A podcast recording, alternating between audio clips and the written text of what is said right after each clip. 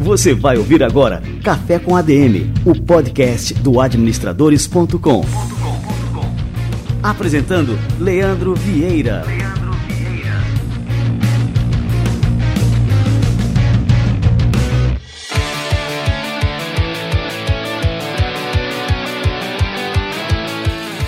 Fala galera, está no ar mais um Café com a DM, a sua dose de cafeína nos negócios. Estamos começando o nosso episódio número 245.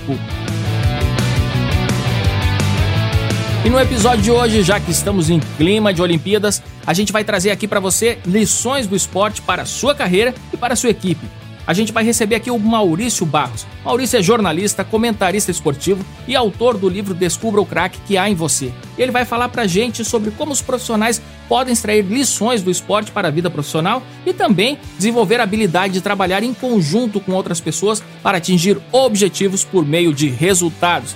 Daqui a pouquinho essa fera Maurício Barros pinta por aqui, fica ligado.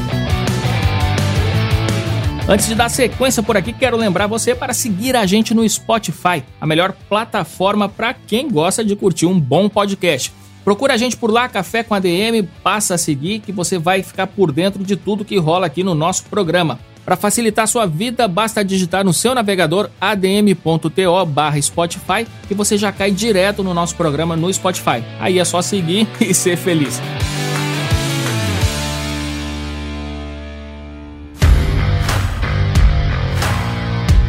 O investimento em bitcoins pode à primeira vista parecer um mistério, mas para aqueles que já conhecem a Hashdex, o acesso ao mercado de criptoativos é muito simples. A Hashdex é a maior e, na minha opinião, a mais confiável gestora de fundos de criptoativos da América Latina. Ela está lançando o primeiro fundo verde de investimentos em Bitcoin, que é a criptomoeda mais negociada do mundo. A partir do dia 4 de agosto, esse investimento estará disponível na B3.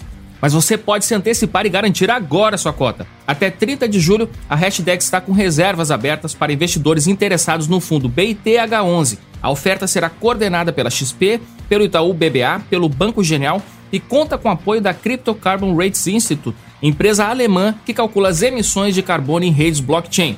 Quer mais transparência e segurança do que isso? Exposição a cripto é essencial para investidores que desejam diversificar seu portfólio com ativo novo e com amplo potencial de retorno. Acesse agora hashdex.com, simule o seu portfólio com criptoativos e saiba como investir por meio de sua corretora. O link está aqui na descrição do programa.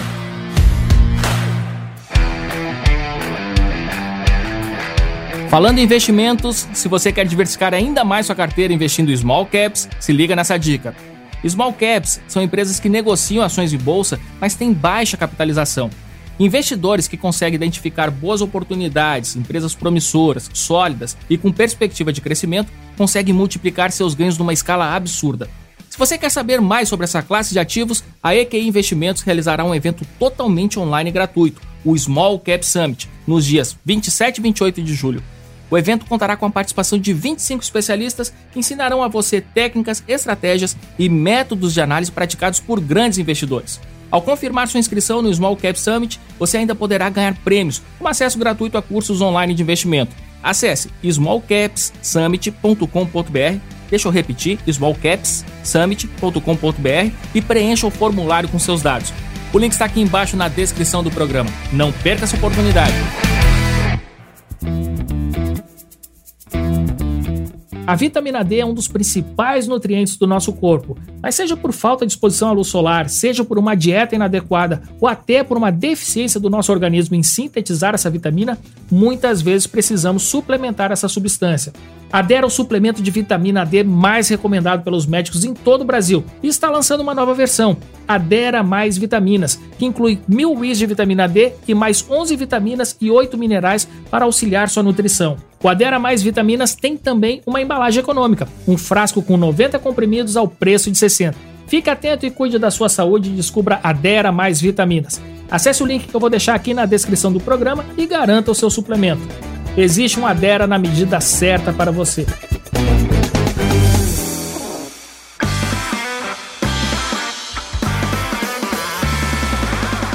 Pessoal, essa dica a seguir é muito legal caso a sua empresa esteja procurando notebooks com excelente desempenho para estimular ainda mais a produtividade do pessoal no escritório. a Dell lançou no mercado os mais novos modelos de notebooks corporativos da linha Latitude, que vem com uma série de recursos para profissionais liberais, freelancers, gestores de empresas e executivos. Os aparelhos saem de fábrica com Windows 10 Pro e contam com um software de inteligência artificial chamado de Dell Optimizer. É uma coisa surpreendente. O programa aprende e se adapta ao seu estilo e ritmo de trabalho, parece uma invenção de ficção científica. Com isso, você consegue otimizar sua produtividade. Quanto mais você usa o computador, mais ele aprende e aprimora o próprio desempenho. Outro ponto forte dos notebooks Dell Latitude é o gerenciamento de performance do processador. Com a tecnologia Intel Adaptatix, ele ajusta os níveis de desempenho do computador nas tarefas que você mais precisa. Já o Express Charge adapta o consumo de bateria ao seu padrão de uso do notebook. Em caso de emergência, dá para fazer uma carga rápida de até 35% em 20 minutos. Já pensou ter uma máquina dessas na sua empresa ou home office? Os consultores da Dell Technologies estão aqui para ajudar você com a tecnologia certa para nada impedir você de fazer ainda mais pelos seus clientes. Para uma consultoria sobre soluções de tecnologia para sua empresa, como notebooks com processador Intel Evo, ligue agora para o telefone 0800 722 3400 ou acesse dell.com.br barra sua empresa e fale com o consultor Dell Technologies. O link está na descrição do programa.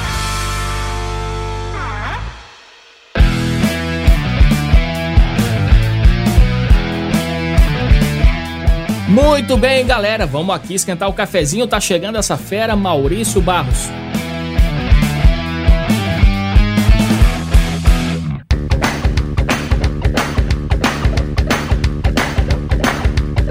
Maurício Barros é jornalista com mais de 25 anos de experiência em produção de conteúdos para jornais, revistas, TV e internet. Ele já trabalhou como repórter e editor em canais abertos de televisão e foi diretor de redação das revistas Placar e Runner's World.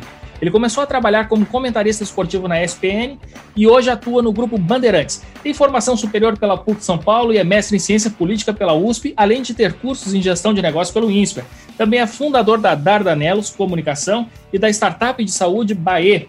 Por fim, ele é autor do livro Descubra o Crack que há em você, escrito em parceria com César Souza, que é nosso grande amigo aqui do administradores.com e já passou várias vezes aqui pelo Café com a DM.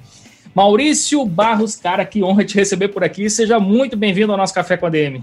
Leandro, obrigado. A honra é minha, a gente que trabalha com esporte, poder cruzar o conhecimento com a área de negócios e o portal adm.com é uma referência, já conheço há um bom tempo, então é uma alegria para mim estar aqui conversando sobre duas paixões, o esporte e a gestão de pessoas, a liderança, né? É disso que trata o nosso livro meu e do César Souza. Que bacana, né? E eu tava há horas querendo conversar é, contigo, né? Com o César aqui, como eu falei, já conversamos várias vezes. E aí, quando o César me mandou aqui de presente, aqui o Descubra o Crack que há em você, eu disse, bom, temos que bater um papo sobre isso, porque tem muita, é, muita conexão né, entre os esportes e o mundo dos negócios também.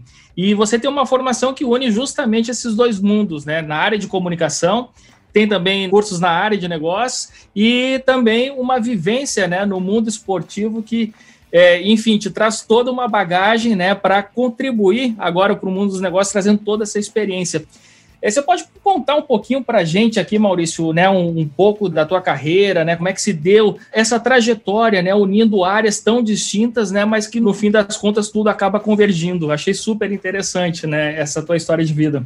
Bom, eu me formei em jornalismo pela PUC e depois eu fui expandir meus conhecimentos é, na área de ciência política, mas ligado ainda à comunicação, eu estudei efeitos de campanha eleitoral no rádio e na TV, é, na Universidade de São Paulo. A minha entrada para os estudos de gestão de negócios e liderança foi quando eu me tornei executivo da editora Abril, como diretor de redação das revistas Placar e Runners World, que eram as duas revistas de esportes. No jornalismo, muitas vezes, quando você vai crescendo na carreira, você vai deixando um pouco de lado as funções mais técnicas, né, como de repórter, como de editor, e vai assumindo é, missões é, de gestor mesmo, lidando com outras questões, administração de pessoas, administração de orçamento, relação com o departamento comercial, com vendas, com marketing. E daí foi lá, foi um curso in company que eu fiz na Abril, ligado a um INSPER, um, um curso de um ano e meio, que onde eu aprendi bastante da teoria da gestão de pessoas e da gestão de negócios. É, o esporte, eu devo muito do, do, que sou ao esporte, Leandro. É, eu, a minha primeira brincadeira foi com uma bola, meu primeiro brinquedo. Eu morava numa rua sem saída aqui em São Paulo, que era o campo de futebol onde a gente jogava, eu, meus irmãos, os amigos. Cresci jogando bola na rua. Depois é, entrei como sócio do São Paulo, que era perto de casa, e comecei a jogar é, competições né, de futebol de campo pelo Brasil, fui jogar campeonatos é, na Argentina, por exemplo. Então, isso me trouxe uma experiência de relacionamento, de trabalho em equipe, de autoconhecimento das minhas forças, das minhas fraquezas, né, de entender a derrota, de saber que a derrota faz parte do jogo, de respeitar os adversários, de cometer erros, equívocos. Então eu virei um peladeiro até hoje, né? Hoje, claro, jogo menos minha pelada porque eu tenho que cuidar do meu quadril, que depois de tantos anos castigando, ele precisa de cuidado. Mas assim, o universo então do esporte foi um universo para mim de muito aprendizado e de observação. Eu sou um filho da escola pública, então eu tive contato nas minhas relações pelo esporte com pessoas das mais diversas camadas socioeconômicas. Então, aprendi a me colocar, aprendi a entender os códigos é, diferentes que existem é, entre as pessoas e seus universos, aprendi a respeitá-los. A prática do esporte, ele me foi importante sempre. Eu sempre joguei bola, inclusive nas empresas onde trabalhei, aquela pelada entre os funcionários, e aquilo foi importante para eu abrir portas para determinados projetos que eu tinha dentro das empresas, porque eu conhecia as pessoas do futebol, né, da pelada. Então, a relação que eu tive de conhecer várias pessoas do comercial, do marketing e tal, ela muitas vezes se dava primeiro na pelada. E isso engraxava a minha circulação. Na editora Abril foi assim, eu consegui trocar o papel da placar há muito tempo a gente queria, sem, um, sem custo nenhum, quando eu reformei o projeto editorial, eu queria um papel melhor para oferecer um produto melhor para o leitor, porque eu sabia quem eram os chefes da gráfica e sabia que eles eram fanáticos por futebol. Então eu fui lá e eu conhecia eles da pelada. Então fui lá e mostrei, falei, vocês sabem o que representa esse título placar para o jornalismo brasileiro. Então vocês têm que me ajudar. Eu não tenho dinheiro para um papel novo, só que não é para mim, é para um patrimônio do jornalismo esportivo brasileiro. Foi lá, não teve jeito, eles pegaram lá uma sobra do papel da Veja e me deram durante um ano, quer dizer, e continuo com essa relação apaixonada pelo esporte. Agora, nos Jogos Olímpicos, vou apresentar um programa do Band Esportes, está todo mundo convidado às 14h30, todos os dias, chama Maratona. E o livro surgiu daí, né, de trazer, mostrar para as pessoas o quanto o universo esportivo é um ambiente privilegiado de educação, Leandro, educação para tudo, sabe? Para a cidadania, educação para comportamento, educação para a vida corporativa. Eu acho que a gente tem que aproveitar melhor, porque quando eu conto uma história ligada ao esporte, as pessoas reagem de um jeito diferente, é uma entrada, a gente entra, o esporte entra na vida das pessoas nos seus momentos de lazer, onde elas estão mais abertas, né? Não é uma coisa maçante, é uma coisa que faz parte das horas de prazer das pessoas. E assim, quando a gente faz essa analogia com o mundo dos esportes, inclusive isso nos ajuda a transmitir melhor uma mensagem, porque todo mundo compreende. Né? É, você diria, Maurício, por exemplo, assim, que você teve algumas situações no mundo dos negócios, seja empreendendo, é, seja nas suas funções ali de liderança, na Abril, ou enfim, né, nas suas várias experiências, você diria que tem algumas situações que você fez, assim, diretamente esses paralelos? Bom, se isso aqui fosse uma partida de futebol, uma pelada, eu agiria dessa forma, então eu posso trazer né, essa experiência que eu tive anteriormente no mundo dos esportes aqui para o mundo dos negócios? Sem dúvida, Leandro. É, principalmente nos últimos 15 anos, o jornalismo viveu uma crise de sustentação de seus negócios, principalmente pela fuga é, de publicidade e pela competição que a internet e suas formas de comunicação trouxe para as formas clássicas de comunicação, como a televisão e como as revistas, que é onde eu trabalhava antes de ir para a TV. Então, muitas vezes, a gente precisou jogar na retranca para enfrentar momentos de orçamento reduzido, de equipe, de demissões né, que ocorreram. A analogia é muito clara. Muitas vezes você está em dificuldades, você está pressionado, e não significa que você é, deva é, entregar as pontas. Sempre há uma maneira de você jogar. Se você tem por trás um negócio, uma marca forte, um produto por quem vale a pena lutar, você sempre vai encontrar maneiras de salvar o ouro, né? E deixar algumas coisas, algumas derrotas vão acontecer, mas você encontrar uma maneira de continuar no jogo mesmo enfraquecido. Isso, puxa vida, quantas vezes já não me vi isso praticando é, esporte, né? Você vai enfrentar na sua vida adversários que virão mais poderosos do que você. Mas você não está fora do jogo, não.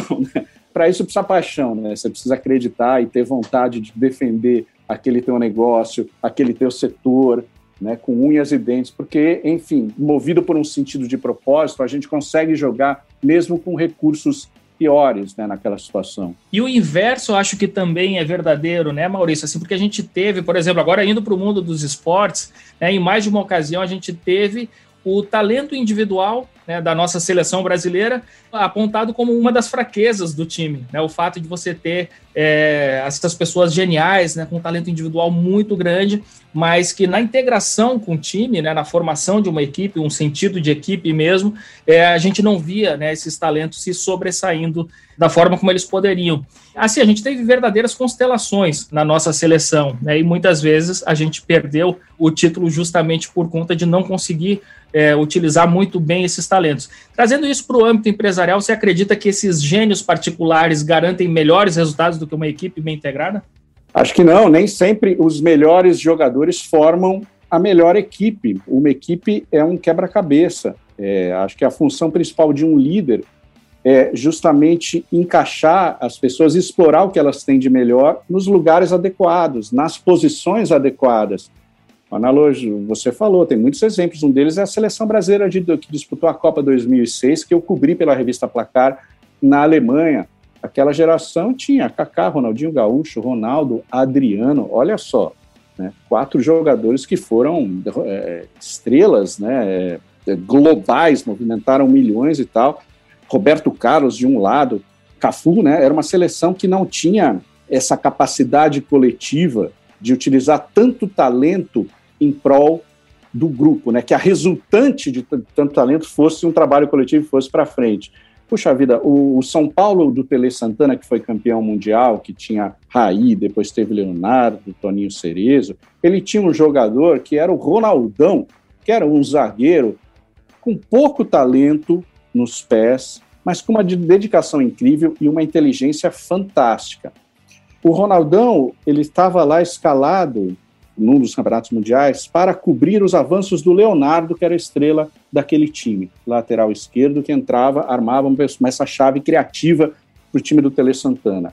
O Ronaldão fez o seu trabalho de fazer florescer, de dar base para que o talento do seu companheiro florescesse, que foi algo fantástico. Tanto que no segundo Mundial, o reconhecimento que ele teve foi de capitão. Ele levantou a taça do segundo título mundial do São Paulo. Ou seja, ele era uma peça, ele quando você faz esses testes todos nas empresas para saber se um é um talento, outro é o um realizador, certamente o Ronaldão ia cair no setor da formiguinha, daquele que, entre aspas, carrega o piano. Mas é tão importante que a empresa reconheça todos esses trabalhos. O Ronaldão era o capitão, ele ganhava um bom salário e ele não era a pessoa que mais ia aparecer. E ele sabia disso, consciente dos seus limites, mas sabia da importância dele para o time. E a empresa mostrava isso, o clube mostrava isso. Algo muito importante, você tem que ter talento, mas você tem que ter pessoas ali que estão na base que ajudem o talento a florescer. Nem todo mundo vai brilhar o tempo todo, não é, Leandro? Isso precisa estar muito claro para todo mundo. Os funcionários têm que ser estimulados é, a fazer essa reflexão, a entender que tem determinadas figuras que vão estar à frente e vão aparecer mais, a vaidade é uma coisa terrível no ser humano, né? E quando você tem pessoas muito vaidosas, muito talentos, ao mesmo tempo todo mundo querendo aparecer, o coletivo vai perder. Eu friso, é muito importante que o líder mostre isso para a equipe e tenha um relacionamento com essas pessoas que estão na base, que estão fazendo o trabalho, e que elas sejam reconhecidas internamente.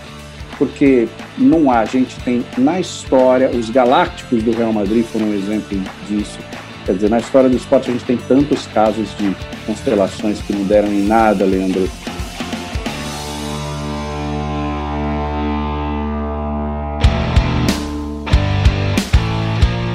Eu tô me recordando agora, por exemplo, assim, da uma Copa que ficou muito na, assim, no meu coração. Não vou nem dizer assim nas minhas lembranças, mas assim que ficou realmente no meu coração, foi a seleção de 94.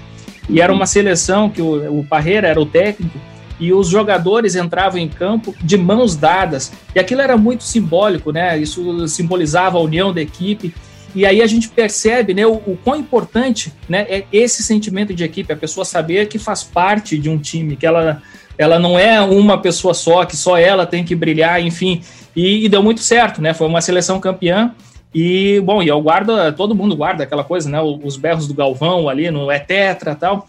E a gente não viu isso se repetir com tanta intensidade outras vezes, inclusive quando veio o Penta mais na frente, né? É, você enxerga dessa forma, né, assim, a importância da equipe deve se sobressair com relação ao talento individual de cada um, e a gente tinha grandes talentos também nessa seleção, mas não era uma coisa que a gente dependia tanto dos talentos, a gente confiava né, naquele trabalho em equipe que, enfim, né, era, era muito visível, né, que aquilo funcionava como uma máquina mesmo, né. Sim, e acho que de todos os títulos mundiais, aquele de 94 era de fato, eh, foi de fato o título dos cinco títulos do Brasil, aquele que tinha no seu trabalho o brilho coletivo mais acentuado, com o brilho individual um pouco mais opaco, mas uma equipe que funcionava muito bem. E olha o exemplo, o Raí é um dos personagens do meu livro junto com o César. Ele era o camisa 10, ele começou, ele foi para a Copa do Mundo como a maior estrela do futebol brasileiro, mas ele não estava bem tecnicamente. Então, acho que no segundo ou no terceiro jogo, ainda na primeira fase, ele foi para o banco para a entrada do Mazinho. Mazinho, um jogador que não tinha nem sombra do nome que tinha o Raí. Urbano de Santa Rita. Pois é, que é pai desses craques, Rafinha, principalmente Thiago Alcântara. O meio-campo foi formado por Dunga, Mauro Silva, Mazinho e Zinho. São jogadores que não tinham o mesmo status do Raí. E o Raí foi um cara que aceitou até hoje ele reconhece, fala abertamente, e ficou ali trabalhando pelo grupo o tempo inteiro e vibrando pelos seus companheiros. Quer exemplo maior de uma liderança e de uma priorização do espírito coletivo em detrimento da vaidade pessoal? Então é verdade, você deu um ótimo exemplo. Pode não ter sido o título mais brilhante e não foi, mas foi o título brasileiro e acho que a conquista de 2002 até ilumina a importância desse título, porque o Brasil estava 20 anos sem ganhar. Então, era preciso vencer, mesmo que não seja de uma maneira brilhante e tal, mas foi muito importante aquele título e, puxa vida, tem a marca do trabalho em equipe. Pena que isso não tenha se repetido, por exemplo, em 2006, quando o próprio Parreira era o treinador, e aí sim, dessa constelação que a gente falou, tantos craques. Vamos fazer um paralelo é, justamente com a popularização da internet. Né? Então, a gente vem aí no final dos anos 90, começa a internet a era o início ainda, né? Mas assim, na, nos anos 2000, realmente a internet começa a, a exercer um poder de influência muito grande em toda a população. Né? E aí essas pessoas, esses craques individuais, eles começam a, a se tornar celebridades. É isso a gente não via acontecer muito, né, no, dos anos 90 para trás. Né? Não eram celebridades como são hoje, celebridades inclusive disputadas pelas marcas e tudo mais, né? Isso você acha que afetou de alguma forma né, o, o, futebol brasileiro, né, esse excesso de holofotes em cima de determinadas figuras de destaque no esporte? Tudo depende da maneira como se usa essas ferramentas. Eu acho fantástico hoje, a gente viveu é, muito tempo onde o direito à voz era algo para poucos, né? E, poxa, era muito caro você abrir um jornal, uma revista, um canal de televisão, muitos nas mãos de políticos e tal.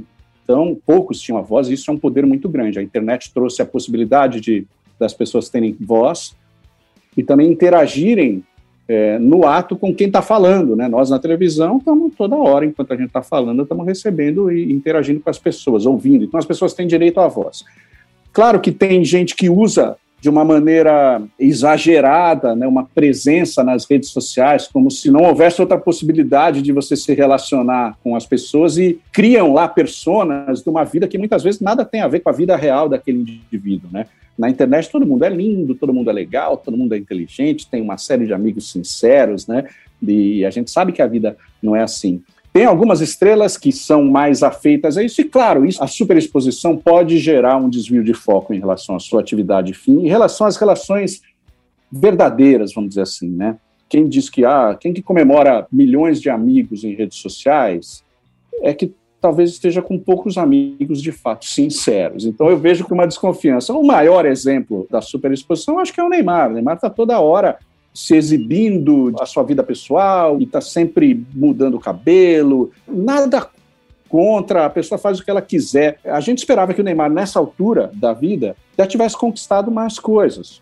Já tivesse sido um líder capaz de levar a seleção brasileira, por exemplo, a títulos mais importantes. No PSG, ele ainda não conseguiu levar o PSG, apesar de todo o dinheiro, a um título da Liga dos Campeões. Então, eu acho que, de fato, no caso do Neymar, por exemplo, é um exemplo de alguém que precisaria ter um pouquinho mais de foco, deixar um pouquinho de lado essa superexposição que lhe rende muito mas ele vai ter muito tempo para isso depois que parar de jogar. A carreira é curta, ele já está com quase 30 anos, quer dizer, vai ter mais 5, 6 anos aí de boa performance, né, para marcar a sua presença é, na história do futebol brasileiro. E acho que não à toa, Leandro, de Ronaldo fenômeno para cá, que foram, acho que o Ronaldo inaugura esse período é, de craque celebridade. Você contar todos os grandes craques globais brasileiros, Ronaldo, Ronaldinho Gaúcho, é, Adriano, o Romário, o Kaká, o Rivaldo também, que foi melhor do mundo, nenhum deles tem também a rejeição que tem o Neymar. Ele é adorado, mas ele também tem muita rejeição. E acho que isso se deve muito ao comportamento fora de campo e algumas posturas também dentro de campo. Pegando agora, assim, carona nesse 7 a 1 e comparando com outra zebra histórica, que foi aquela vitória da Grécia contra Portugal na final da Eurocopa de 2004, na casa do adversário, né? Inclusive, esse caso você relata no livro. E a gente vê como essa questão da equipe coesa, né, sem nenhum craque, mas que pode né, obter grandes conquistas. Como é que a liderança aí, vamos pegar o aspecto esse da liderança, como é que a liderança pode dar liga para uma equipe? É algo antigo, mas sempre funciona, eu acho. Aquela análise SWOT do que você tem, Boa. sabe? Forças e fraquezas. Ele é um técnico alemão, Otto Hegel, conhecido como Rei Otto, assumiu a Grécia. É, a Grécia conseguiu a classificação para a Eurocopa, histórica a classificação já. Ele sabia que ele tinha um time muito limitado nas mãos. Mas por ser limitado, todos os jogadores estavam disponíveis para ele mais de um mês antes de começar a Eurocopa. Por quê? Porque ninguém jogava em time de ponta na Europa. Os campeonatos europeus estavam na sua fase final, os times mais fracos já haviam sido eliminados e os seus jogadores melhores gregos estavam em times mais fracos. Ou, seja, ele reuniu muito antes o grupo e começou a fazer a sua análise. Eu tenho essa força aqui, eu tenho essa dificuldade aqui e sabia que ele tinha jogadores muito dedicados, fisicamente fortes, que podiam formar uma boa defesa, uma muralha, e tinha um jogador rápido pela direita e um bom cabeceador. Toda a campanha da Grécia foi baseada numa forte defesa, um trabalho incansável de marcação, e quando houvesse a possibilidade, escapa pela direita, cruza na área. A maioria dos gols da Grécia naquela Eurocopa. Evidentemente, alguns jogos contou com sorte, porque tem que ter na vida, a gente tem que ter sorte, mas a força daquele time, os recursos limitados foram otimizados, foram maximizados em, a estado da arte, sabe, em termos de gestão de talentos, entre aspas, porque eram poucos os talentos, mas a seleção grega foi o exemplo de você saber quais são os seus limites, o que você tem de força e tentar explorar ao máximo. E, claro, o fator surpresa. Ninguém esperava uma Grécia competitiva, ninguém, ninguém sabia nada sobre os jogadores gregos. A dificuldade, então, demoraram demais. Quando foram ver que aquela jogada era perigosa, já estava na final, ganhou de Portugal, dentro de Portugal. Portugal, aliás, com Cristiano Ronaldo e Filipão, Leandro.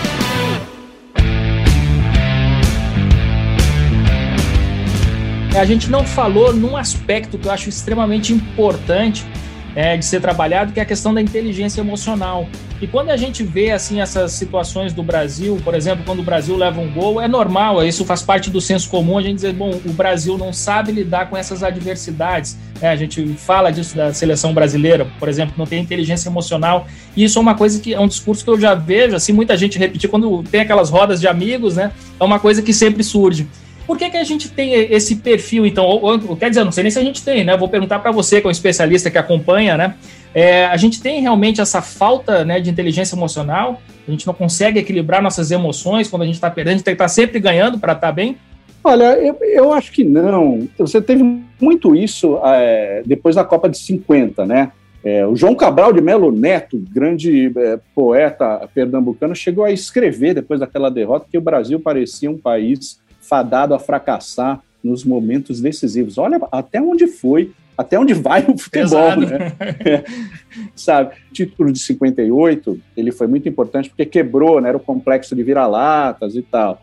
Nessa Copa de 58 tem um exemplo de inteligência emocional que foi do Didi, Veja, o Brasil foi para aquela final, ele tinha Pelé e Garrincha no time contra a Suécia, na Suécia, estádio só com suecos torcendo. O Brasil vinha com esse peso de 50 e toma o primeiro gol logo no início do jogo. Imagina. É para vir toda a desgraça na cabeça e fala: não, de novo não. O Didi vai buscar a bola no fundo das redes do Brasil e vem tranquilamente caminhando com ela embaixo dos seus braços. O Zagalo tenta apressá-lo, vamos, vamos. Ele fala, calma, Zagalo. Ele dá, esse é um case do livro. Ele dá 27 passos até o meio-campo, dizendo: calma, nós estamos treinados, a gente sabe que a gente é capaz de virar. Tenham calma, vamos jogar o nosso jogo. E bota a bola no meio-campo. Dez minutos depois, o Brasil já tinha virado aquela final e o resto é história. Eu acho que é, a gente não pode falar nisso, por quê? Porque os nossos, é, num certo complexo, na primeira diversidade, cair. Porque, porque esses jogadores são todos, todas estrelas é, de grandes clubes europeus, estão acostumados a vencer na Europa, a enfrentar os principais adversários do mundo e a vencer, a serem campeões. Sempre tem brasileiro ganhando a Liga dos Campeões. Agora, de novo, Thiago Silva, né? Puxa vida, Thiago Silva, que é tão. É, tantas críticas, porque teve um momento de fraqueza na hora de bater o pênalti lá na Copa, tal, 2014, isso, aquilo, tá aí, não canso de ser campeão. Então, é, acho que não é isso. O que tem é talvez ainda uma soberba de não perceber a existência do outro, sabe, Leandro? Não perceber que os outros também treinam, que os outros também são talentosos, já foi há muito tempo aquela coisa de europeu cintura dura. Eles evoluíram do ponto de vista técnico, tem investimento, investimento em categorias de base. Então, aquela diferença do futebol sul-americano para o europeu caiu demais. Hoje, muitas seleções sul-americanas são inferiores às seleções que você nem imaginava que pudessem ser protagonistas na Europa, como a Bélgica, por exemplo. Então, é perceber que você não vai ganhar sempre, e que você fazer uma semifinal, você chegar a uma final e mesmo e perder, não é demérito para ninguém, né? Pode acontecer. O que não pode são coisas como 7 a 1 7 a 1 aí tem coisa, entendeu? Porque esse tipo de derrota não é normal. Mas, assim, derrotas como sofreu o Brasil na última Copa do Mundo para a Bélgica vão acontecer. O Brasil é uma seleção de elite, mas não é mais aquela diferença como era. Isso tem a ver com respeito ao adversário e a reconhecimento da existência do outro, ó, não é aquela coisa perdemos para nós mesmos. Pô, vamos tirar o, rei da barriga, né? E vamos olhar né, para o que está ao nosso lado e reconhecer o mérito dos adversários, dos rivais, dos, dos concorrentes, e vamos com ver certeza. o que a gente pode aprender com eles e melhorar?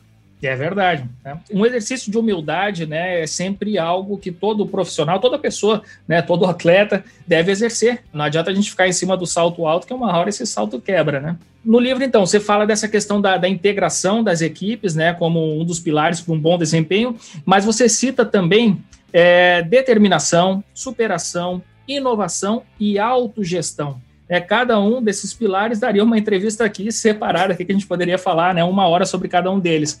É, mas eu gostaria que você falasse rapidinho né, sobre cada um né, e como se, eles se relacionam com o mundo dos negócios também. Bom, integração é a sua capacidade de trabalhar em equipe, de se relacionar com as pessoas cada vez mais, né, essa capacidade de você se comunicar, de você demonstrar empatia e despertar empatia em uma equipe, né? Principalmente para a liderança. A liderança ela não acontece quando alguém vai te promove te dá um crachá e coloca uma, um, você num aquário, né, nas empresas, né? Cada vez mais, aliás, obsoleto isso. Ela se dá quando você legitima a sua liderança em relação a quem você lidera. O melhor líder é aquele que é reconhecido como tal. Então, a importância de você saber trabalhar em equipe é absolutamente fundamental. Você quebrar barreiras, né? A gente dá no livro exemplos incríveis, e não só do futebol, de vários esportes. Da medalha de prata do revezamento 4 por 100 é, do Brasil em Sydney, nenhum daqueles é, atletas, dos quatro atletas, tinha tempo para chegar a uma final individual dos 100 metros. Mas como equipe, eles voavam. Por quê? Porque eles inventaram uma técnica de passagem de bastão que comia alguns centésimos de segundo que foram cruciais para aquela medalha de prata. Olha que bonito, uma prova que cada um corre individualmente, mas ela tem um momento coletivo.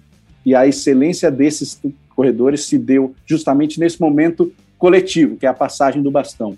Prata. Prata, isso é muito grande esse resultado. Bom, integração, a determinação, você não faz nada se primeiro se você não tiver um sonho, né, você descobrir que que tem algo que você deseja muito, que te dá prazer, que te motiva a acordar todo dia para trabalhar, para alcançar aquele resultado, não só pelo resultado em si, mas pelo caminho em si, né? por trilhar aquele caminho, a trajetória. É, poxa, tantos exemplos no livro, exemplo do César Cielo, né, que é mais um cara que tem que entrar na piscina todo dia, sete da manhã, com frio, nos Estados Unidos ou em São Paulo mesmo, e o cara está lutando ali, Leandro, por nesgas de tempo, por um suspiro de tempo que vai transformá-lo em alguém simplesmente burocrático, um nono lugar olímpico, a um campeão olímpico como ele é. Então, a determinação é absolutamente fundamental. Isso tem a ver com foco, tem a ver com disciplina. Superação, um dos exemplos de superação, dois, vou citar aqui que estão no livro, Vanderlei Cordeiro de Lima, na, nos Jogos de Atenas, liderando a maratona, coisa mais emblemática, vou ganhar a maratona de Atenas, vem um sujeito, um maluco e tira ele da pista né? Como é que você supera um momento como esse, algo inesperado nos negócios? A gente tem, às vezes acontece, vem uma pandemia, por exemplo, que a gente está enfrentando. Quem podia imaginar que a gente fosse enfrentar isso aí? Como é que você, você se abate? O Vanderlei poderia ter acabado ali, você sente dores, ele estava num transe que envolve mente, corpo, e de repente aquilo ele, contou, a gente conta no livro, ele falou: olha, o que me fez levantar e voltar para a pista para ganhar aquele bronze foi que eu imaginei a imagem que eu via quando eu treinava lá no interior do Paraná, no meio do canavial, e eu me enxergava entrando, fazendo aviãozinho no Estádio Olímpico de Atenas. Então eu consegui voltar para a prova, superar aquele momento. Maia Gabeira quase morreu numa onda em Nazaré. Como é que você se levanta? Que experiência mais traumática que tem do que a morte à sua frente que ela viveu? No livro ela conta para gente, eu não me via fazendo outra coisa. Eu não queria mudar a minha vida. Então, eu tive que trilhar um caminho de recuperação psicológica, física, me preparar muito melhor para poder voltar naquela praia de Nazaré cinco anos depois e surfar a maior onda do mundo. Inovação eu não preciso nem dizer, né? A gente precisa inventar. E muitas vezes inovação não é uma grande traquitana tecnológica, né, Leandro? Muitas vezes inovação é no jeito de olhar o seu negócio, é no jeito de apresentar o seu negócio, é no jeito de contratar as pessoas, né? Do que tipo de de skill você procura num funcionário que você vai contratar. Por último, a autogestão cada vez mais importante, a construção da sua reputação e a administração da sua vida profissional com a sua vida pessoal. Um líder que não consegue administrar sua vida pessoal em equilíbrio com o seu trabalho, ele vai dar problemas para os seus funcionários e para a empresa também, porque as pessoas vão passar a pedir demissão, não da empresa, mas dele, do chefe, que não consegue enxergar que as pessoas têm sentimentos, as pessoas têm aspirações, as pessoas têm suas necessidades. Desconfie sempre de um chefe que almoce sozinho todo dia na empresa, viu, Leandro? Boa. É sinal que ele é sinal. Eu já vi vários ali, tá lá no refeitório, todo mundo almoçando, conversando, e o chefe tá assim. Sabe aquela galera, ó, hora do almoço, vamos fugir para ninguém almoçar com o chefe? Isso acontece. Desconfie cada vez é mais importante as pessoas gerirem a sua a construção da sua reputação do ponto de vista das relações e, claro, do ponto de vista da ética, é, dos valores, do respeito à diversidade, todas essas questões que são absolutamente cruciais na vida da gente hoje em dia. Ô Maurício, agora eu estava pensando aqui na questão da competição, né? Fazendo também esse paralelo aí que a gente está fazendo aqui desde o começo, né? No esporte, é, o nosso competidor, o nosso adversário, ele é muito claro. E é muito comum, né? Quer dizer, faz parte da prática do esporte você estudar a fundo o seu adversário. Quais são os pontos fortes daquela equipe, quais são os pontos fracos. Então, aí o técnico vai lá e traça uma estratégia. Só que no mundo dos negócios, muitas vezes o nosso competidor ele não é tão óbvio. Né? A gente trabalha quem são os nossos principais competidores e muitas vezes não são aqueles que são óbvios ali, né? Então, assim, por exemplo, a gente sabe que não foi a Nikon que superou a Kodak. A Kodak perdeu para a disrupção digital. Para eles, naquela época, o competidor óbvio deles era a Nikon. Né? Então, isso acontece em, várias, né, em vários segmentos do, do mercado. Como é que uma equipe que trabalha numa empresa assim pode é, identificar os seus reais adversários no mercado para evitar ser surpreendida, né? Como esse caso, por exemplo, que eu contei aqui da Kodak, a gente tem muitos outros, né, para citar.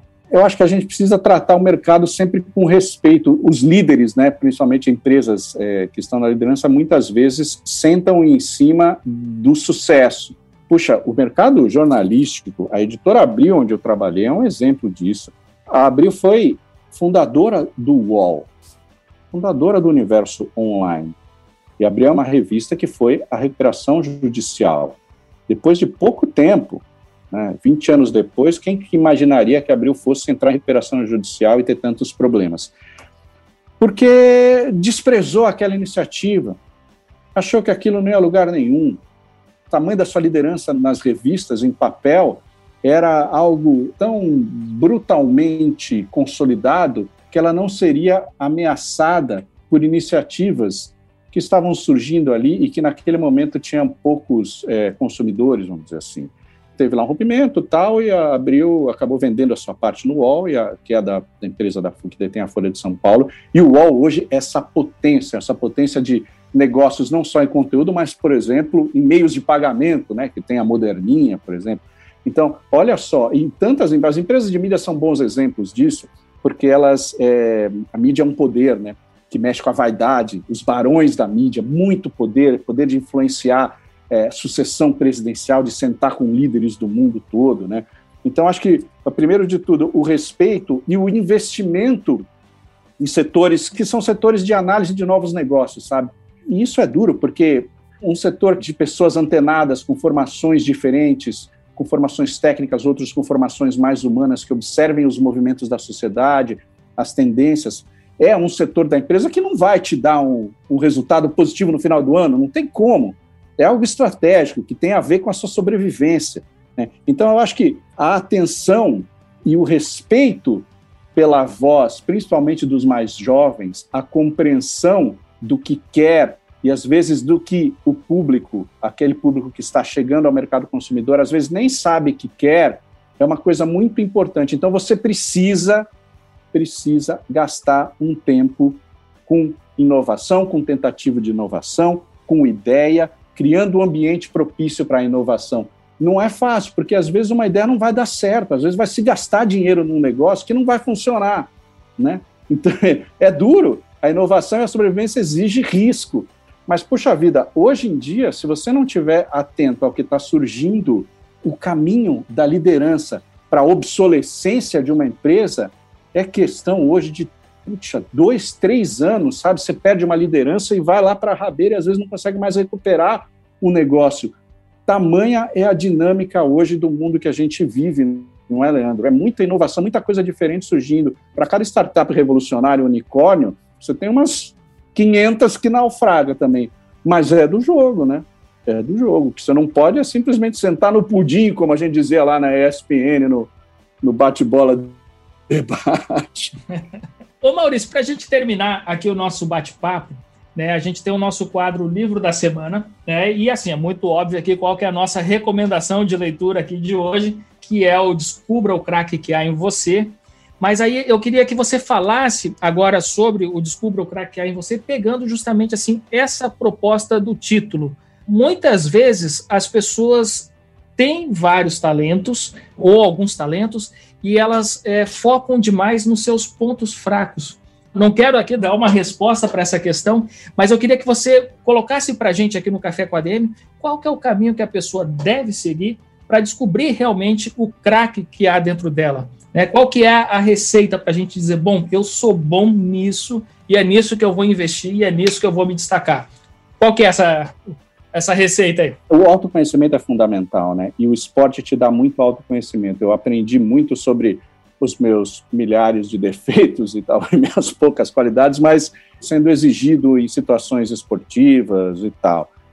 Eu acho que você sabe o que você gosta de fazer, aqueles momentos do seu trabalho onde você sente mais prazer, aquilo que você fala, porque, enfim, o nosso dia a dia vai ter osso, vai ter coisa que é mais chata, não tem jeito, é da dinâmica da vida. Dentro daquela sua função, vai ter coisas que você gosta mais de fazer, outras você não gosta, é tão chato, você faz burocraticamente. Aquilo que você mais gosta é o teu ouro. Aquilo está dizendo, olha, você é o cara para organizar a logística, para colocar no lugar certo essa cadeia aqui para poder entregar esse produto direitinho, no prazo e com a melhor qualidade possível na mão do cliente. As pessoas sabem disso, e é aí que eu acho que as pessoas têm que gastar o seu tempo para se aprimorar. Evidentemente que a gente precisa minimizar as nossas fraquezas e todos nós temos. O esforço para ser corrigir defeitos é permanente, mas aquilo que vai fazer com que a gente acorde de manhã animado, que a gente monte a apresentação e defenda aquilo que a gente acredita na hora de disputar uma verba, puxar para o nosso setorzinho aquela verba que está pipocando de inovação, é o que faz brilhar os nossos olhos. Aquilo que, putz, eu gosto de fazer isso. Isso aqui está legal fazer. O tempo passou rápido, nem vi o dia passar hoje, porque estava cumprindo esse projeto aqui que a gente vai tocar semana que vem.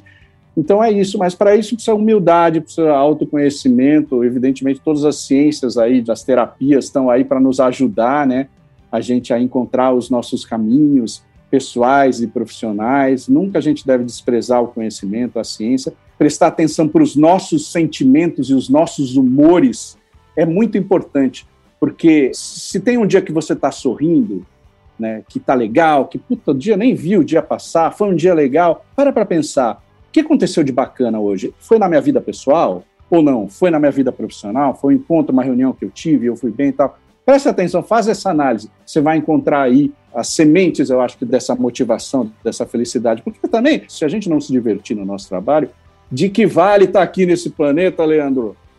Com certeza.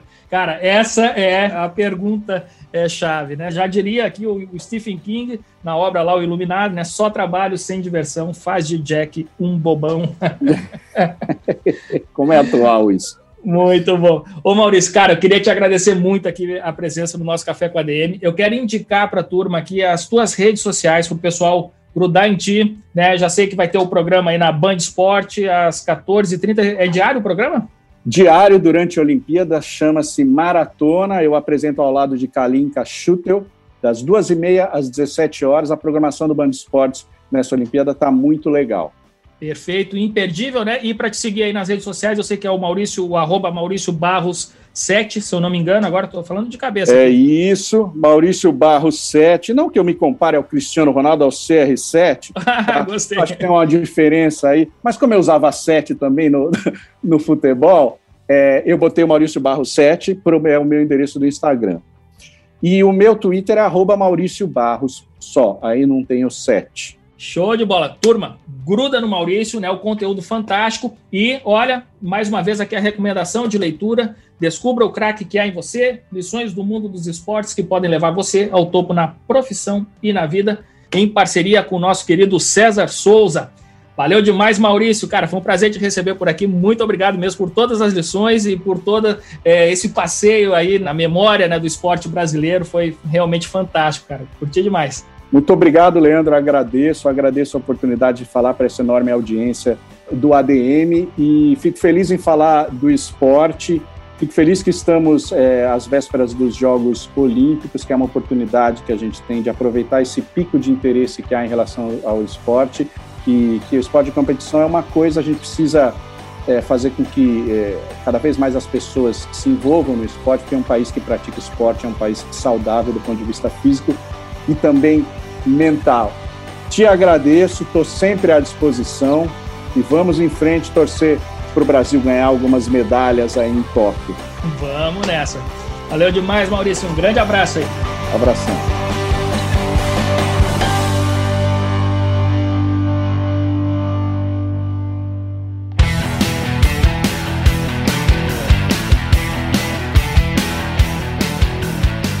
Genial, Maurício Barros no Café com a DM. Cara, que bate-papo fantástico esse de hoje. Eu curti muito e tenho certeza que você aí do outro lado também curtiu. Então vou convidar você a comentar lá no nosso Instagram, em uma das postagens que a gente vai fazer sobre esse episódio, você vai ver lá a foto do Maurício, a gente vai destacar alguma frase de impacto, e foram muitas aqui durante esse Café com a DM de hoje. Então você pode entrar lá no nosso Instagram, administradores, procura por essa postagem e deixa o seu comentário. Diz o que você aprendeu, qual foi a lição que você achou mais importante que você vai levar para sua vida e para os seus negócios. Fechado? Então aguardo você por lá e aguardo você também aqui na próxima semana em mais um episódio do Café com a DM, a sua dose de cafeína nos negócios. Até lá!